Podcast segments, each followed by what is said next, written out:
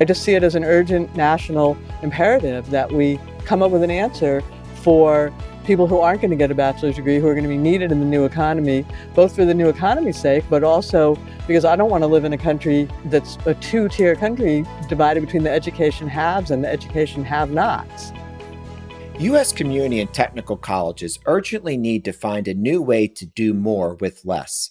COVID 19 is exacerbating inequality and accelerating the transformation of work, thus putting a premium on education and up to date skills.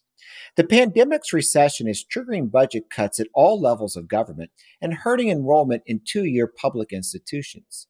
Yet recovery and long term economic stability and growth depend upon the availability of affordable and practical post secondary education. America's 1,100 community colleges attract a mix of criticism, concern, and hope in workforce development circles. They are an essential resource for many groups, especially underserved communities, but their potential as engines of upward mobility is limited by a dual track system that privileges academic programs that prepare students to transfer to four year colleges, from which most don't graduate. Workforce development has often taken a back seat in federal funding as well. What will it take to upgrade this critical economic and social infrastructure? Welcome to the Managing the Future of Work podcast from Harvard Business School. I'm your host, Bill Kerr. My guest today is Tamar Jacoby, journalist and author turned policy advocate. Tamar is president of Opportunity America, a nonprofit focusing on economic mobility. The group's June 2020 report, The Indispensable Institution Reimagining Community College, argues for better alignment with job market and economic development goals, bolstering non credit skills training programs, and providing students with support and encouragement they need to succeed. Tamar is going to unpack these findings with us today. Welcome to the podcast, Tamar. Bill, it's great to be here. Thank you. Tamar, tell us a little bit about yourself, the sort of migration from journalism to running a nonprofit focused on economic mobility. It's not one that we encounter every day. So tell us a little bit about your background I worked at the New York Times. I worked at Newsweek. I was a freelancer. Well, I was sort of a pundit and wrote books. And early in this century, I went to Arizona to write a story about an anti immigrant ballot initiative. And I was interviewing Democrats, Republicans, business, labor, faith.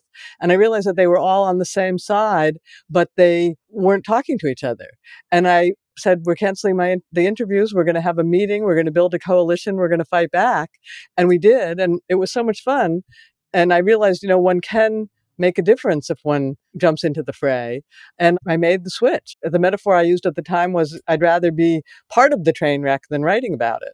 And um, so i came to washington and actually worked on had a nonprofit a small nonprofit think tank that worked on immigration for about a decade. And about close to a decade ago, I um, moved over to workforce, I'd always thought of immigration as a workforce issue, and economic mobility has always been, in my view, the most important challenge for the nation. And so, kind of from that framing, what's kind of the central motivating theme right now, or, or what gets you out of bed every morning to go and with Opportunity America get to work? I mean, I see the future of work, which is not something new or coming really anymore. We're in the future of work and have been really you know, for several decades now.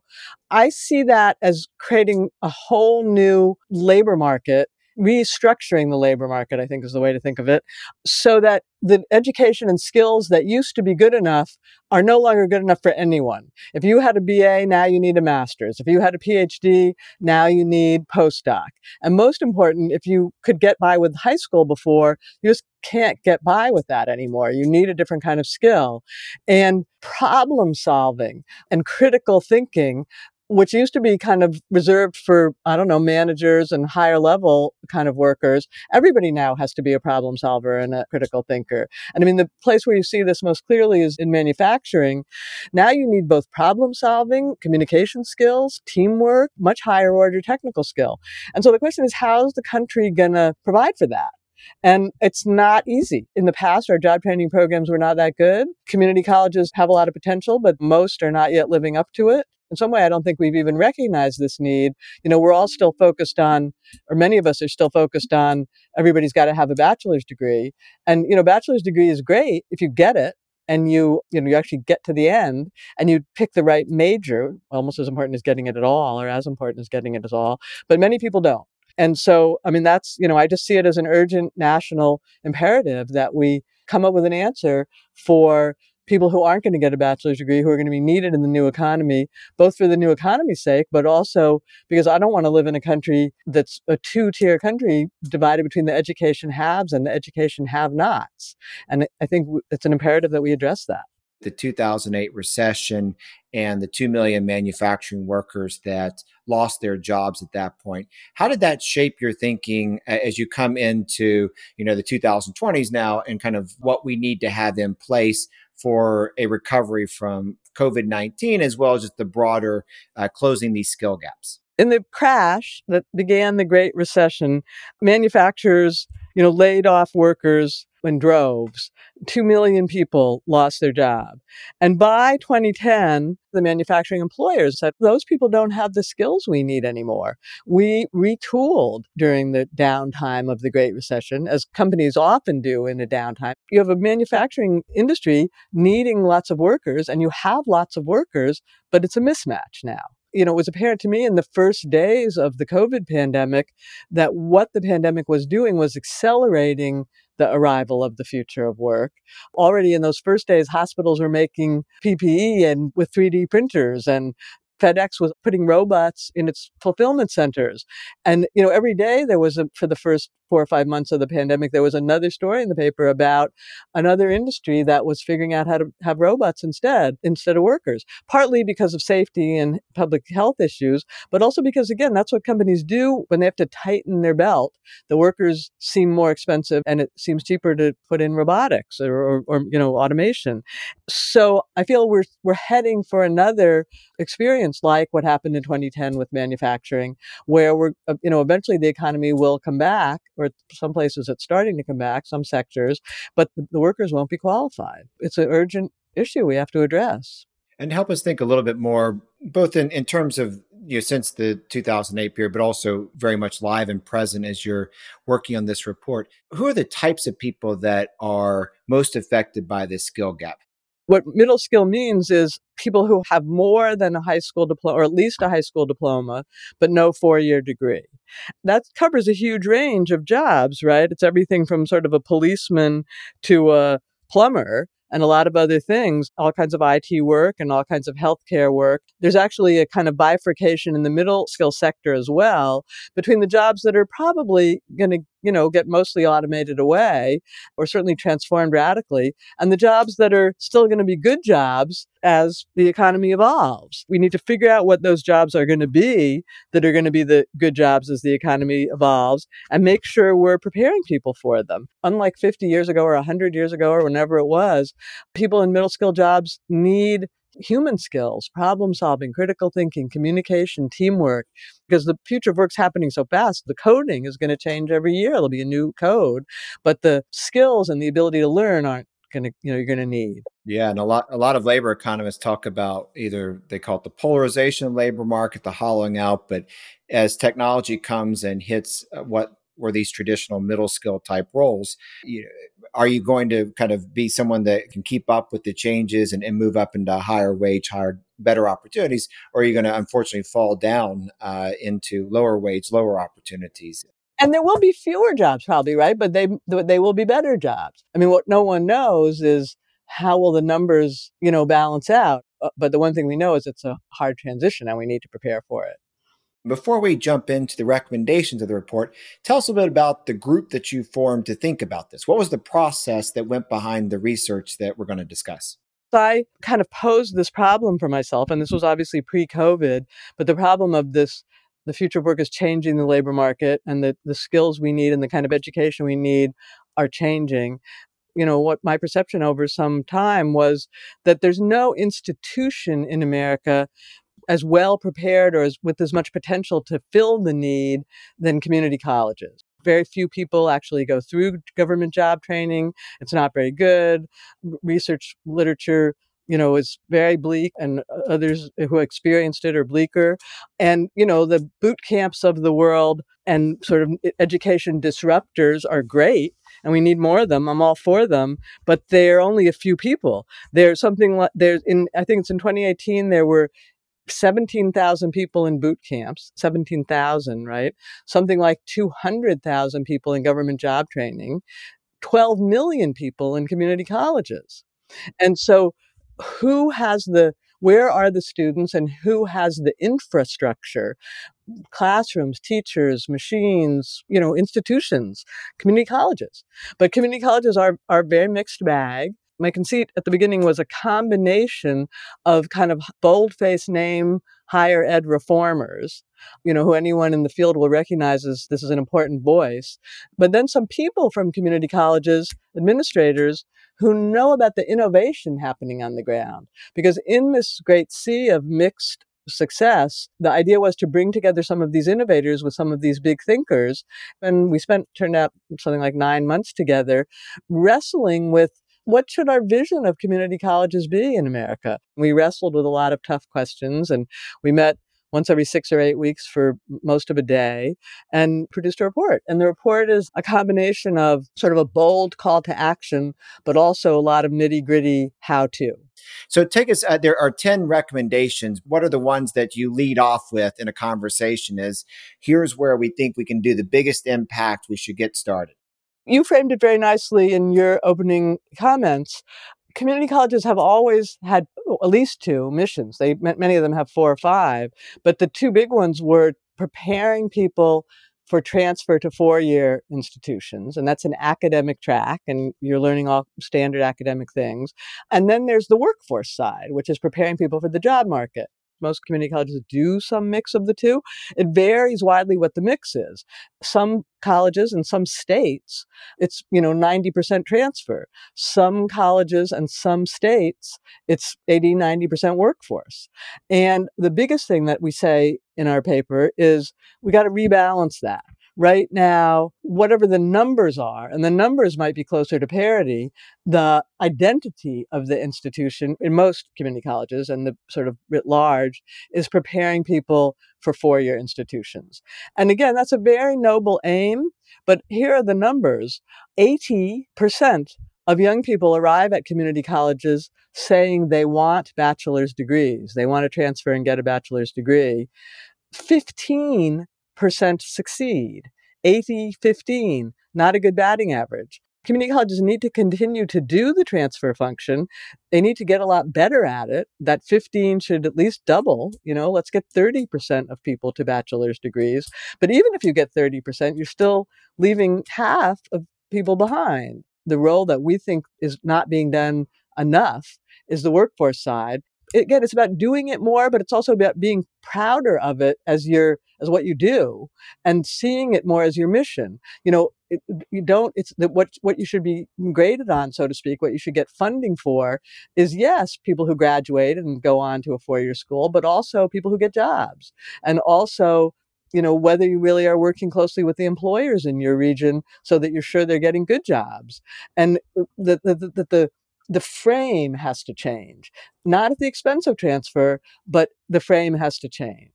One of your, I think, summary kind of ways of framing a recommendation is no options foreclosed. And so I, I want you to talk through that. And I also want to kind of think a little bit about where you began our conversation saying, what are the critical things people need to have? Well, they're problem solving, critical thinking, these types of skills uh, increasingly on the job. And that seems like maybe there's also becoming a greater alignment in the set of skills that are necessary for both the work based track, but then also the transfer. So, talk us through how you're balancing that tension.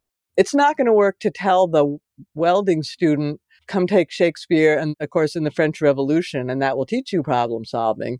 There's going to have to be more adjustment so that the people who know about how to teach critical thinking and problem solving and communication. What they're offering is more tailored to the students who are learning welding or nursing or manufacturing skills. You might teach people how to give a presentation to colleagues, or you might teach them, you know, if you have to teach them history, let's teach them history of the Industrial Revolution or something.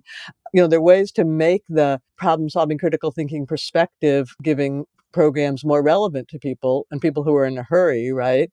But you for the people who are hoping to transfer, let's also give them some labor market skills that are useful in the labor market before they graduate in case they don't make it to a four year institution because so few do. Tamar, you've been highlighting the two dimensions of the workforce and the transfer side. Your report also goes into non credit versus credit. And I think for some of our listeners, recognizing that there's a non credit side to community colleges may be first eye opening. So maybe back in a little bit like, why would we have that? And then, second, how can that become more aligned with the credit side? What are some of the recommendations you make there? let's just think about the numbers. There are as many people in community colleges as there are in four-year colleges, right? Like most of your listeners probably don't don't conceive of that. Community colleges are not just, you know, sort of over there in the corner. There's many undergraduates at community colleges as there are in four-year colleges. But then within community colleges, every college has something that they call the non-credit division. So what is that? What's a non-credit division at a community college? It's a separate unit What's offered there does not have to be approved by the other faculty or by accreditors. And that gives it certain advantages. It makes it much more flexible. First of all, for students, you don't have to matriculate to the whole college. You don't say you're getting a degree. You just show up and you say, I want that course that's going to teach me how to be an EMT or how to be a certified nursing assistant or a, licensed practical nurse. All I want to learn, I don't want to take history, I don't want to take French, I want to learn how to do this skill.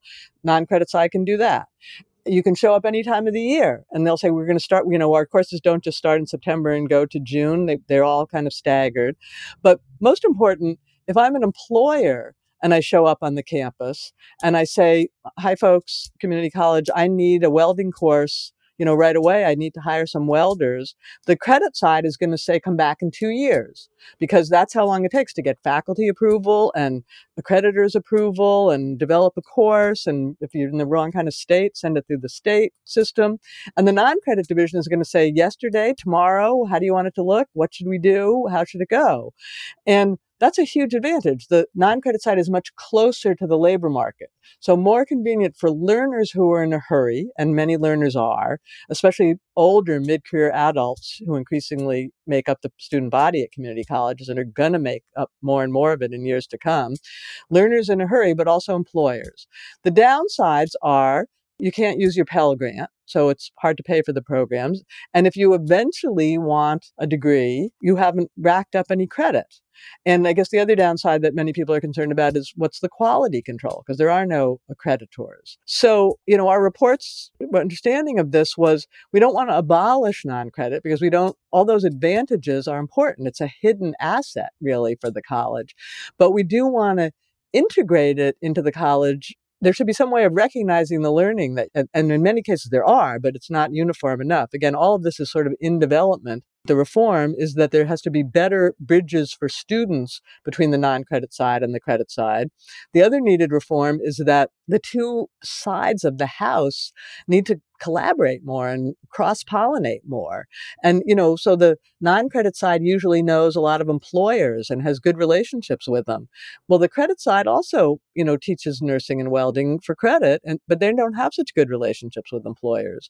And the credit side maybe has more of those liberal arts teachers who can teach problem solving. It's cliche in the policy world, but the silos need to be broken down. And non credit needs to be elevated and celebrated, so to speak, but also integrated. We need to solve for the challenges. A lot of this is going on out in the world. That's what's so exciting. But again, the point right now is that it, it's happening in sort of isolated pockets and you know, there could be a lot more learning from each other in the community college world. Yeah, the, I think the very decentralized nature of community colleges lets them fit into their local environments, you know, very well. But you're also highlighting that there can be things that are happening across the 1,100 community colleges that need to be elevated up uh, for for greater recognition. What are some of the examples you frequently talk about? In the past, vocational education, job training, mostly systems taught, and this was true for community colleges, but also the government job training, they taught what they knew how to teach. And the real innovation in the past 10 years in workforce ed has been to realize you can't, you know, and forgive the metaphor, humans aren't widgets, but you can't build the widget without knowing what the customer needs. And I mean, obviously, higher education has many customers, learners, and society, but also if you're in workforce ed, employers. You know, my metaphor is that in English, there's one word for snow. In some Eskimo nations, they have 24 words for snow. And there, there probably could be 24 different kinds of employer engagement. But, you know, every college says, oh, I have 5,000 employer partners. And sometimes it's very deep. And sometimes it's really they come to a meeting once a year and the faculty doesn't really listen to the advice. So a great example is something that's known as FAME. That's short for the Federation of Advanced Manufacturing Education. It's known as FAME nationwide and it's uh, organized by state. And what it is, is it was began at Toyota about 10 years ago. Toyota and several other employers in the region came together and they said, we're not just going to have a relationship that's one company, one college. Because, you know, what happens when somebody moves, leaves the company or somebody leaves the college or the company doesn't need to hire anyone for a few years, that relationship declines. Let's build a collective of employers in a region who need to hire the same kind of worker. In this case, we're talking about industrial maintenance techs. And let's the group of us build a relationship with a community college it's something like an apprenticeship program. Students do spend time at the college and spend time on the job, but unlike many apprenticeship programs, they do get associate degrees at the end. So they really are in the college. Now it's 400 companies across America. They find the community college instead of having the community college find them and say, come serve on our advisory board that we're not really going to listen to. The advisors, the employers call the community college and they say, we've got a program. Are you interested in teaching it? If you do teach it, you're going to have to do X, Y, Z we're going to pick the students. We're going to help you find the best instructors. We have a curriculum. We need you to tear out your your classrooms and put in something that looks like a factory floor. And they're in the driver's seat, but it becomes a true collaboration because the employers can't teach. They need the community college, and the community college needs the alignment with the labor market. So it, it sounds like a hostile takeover, but it's not. It's really a it's really a collaboration to get to what they need. And it's a wonderful program what are some of your recommendations to uh, state and local policymakers? And if you have another example of a state that's doing this well or a city or county that's doing this well. Before we go away from the college, can we talk just for a minute about uh, student supports? Because it's a really important piece that often gets neglected.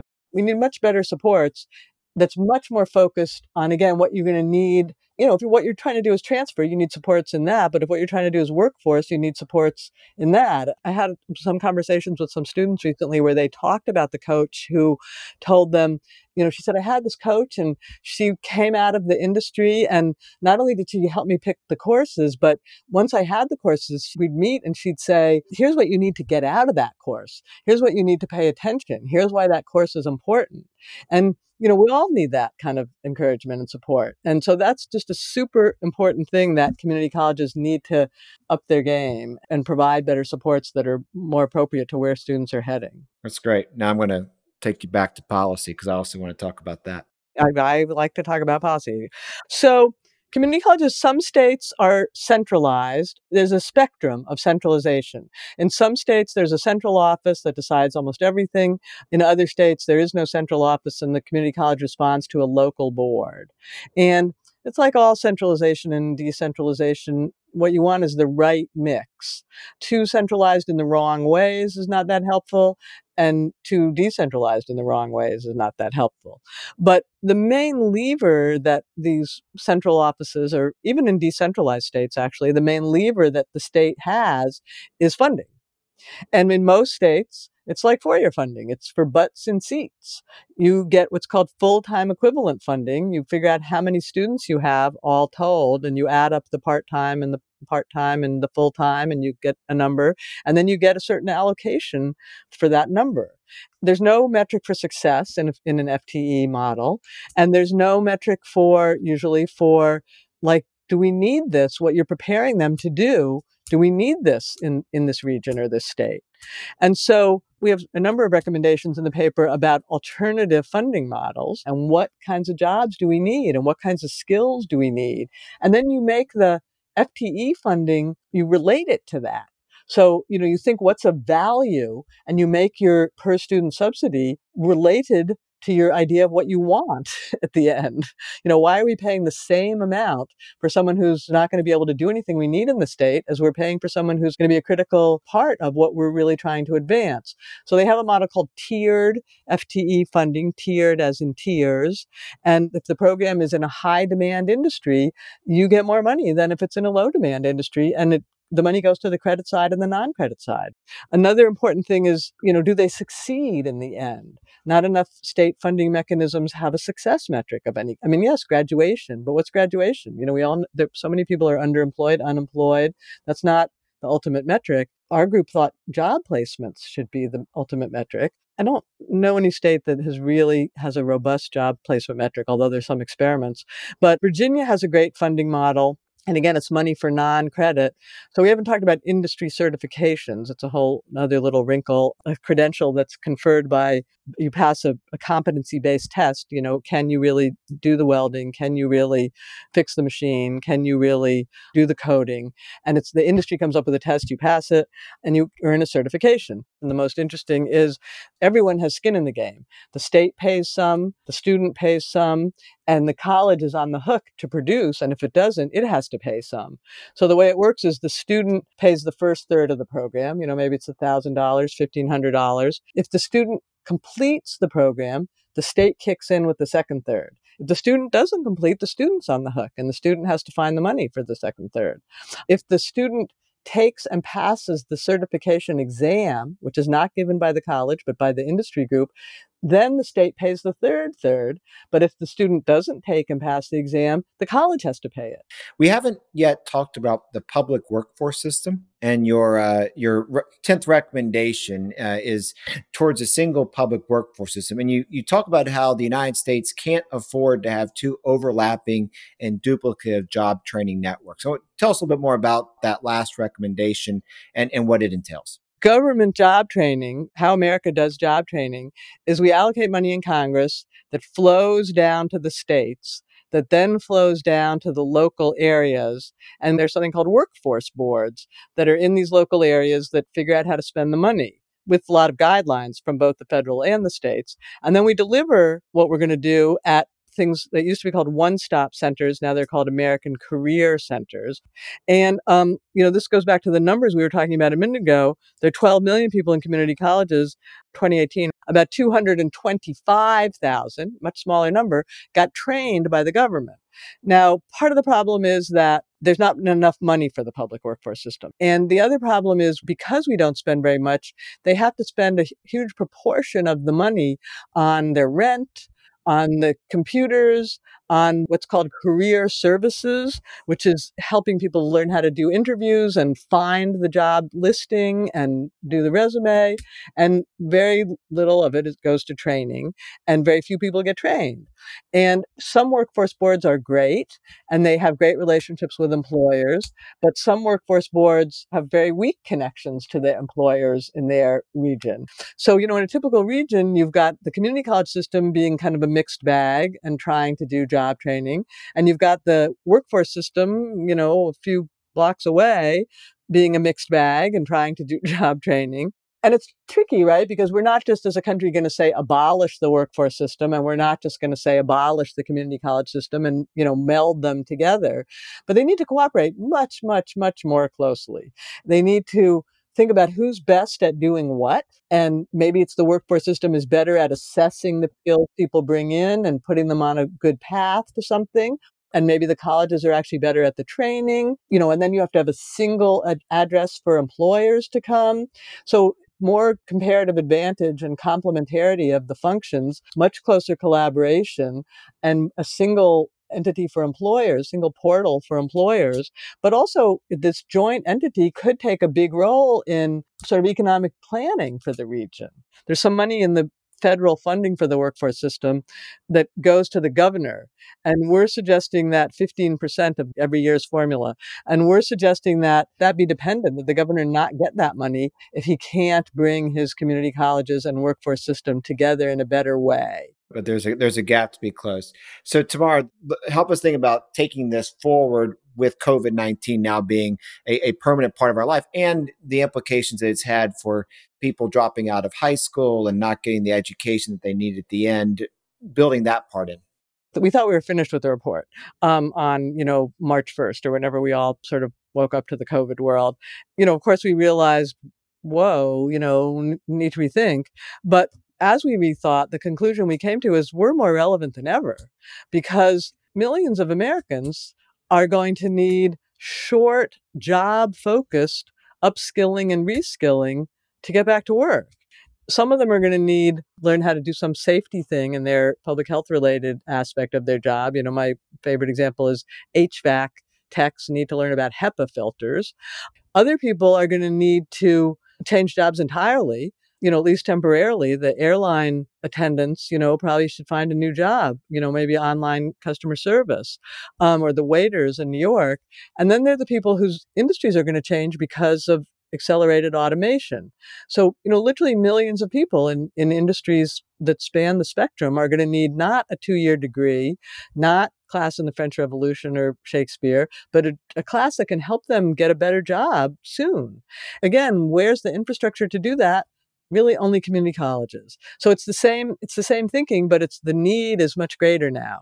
You know, there are going to be people who are going to lose their jobs are in their 20s, 30s, 40s, 50s, right? And they're going to, they don't want to go back to school and they don't have any time and they're really in a hurry, but they're going to need something. And the, again, the real problem here, the real rub is that in most states it's there's no money for that kind of training. You can't use your pell grant at a fast non-credit job focused course. And in most states there's no funding for these kinds of programs. And so community colleges are there. They have the potential to pivot and do this. And many are trying but i talk to somebody at a college every day about how you know we want to do this and people are knocking on our doors but we don't have the funding again, that's where that non credit, the bridges kick in and the possibility of what the technical terms articulation of credit or credit for prior learning.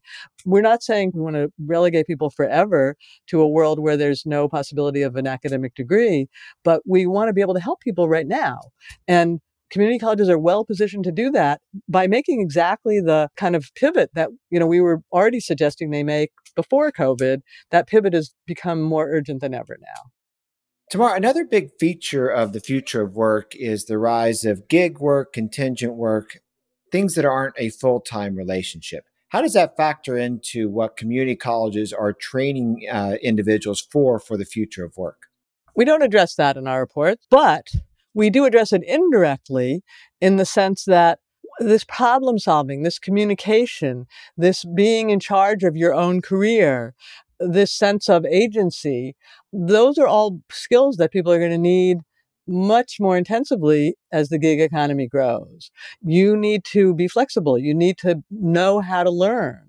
You need to be in charge of your career. You need to have job skills, getting a job and holding a job.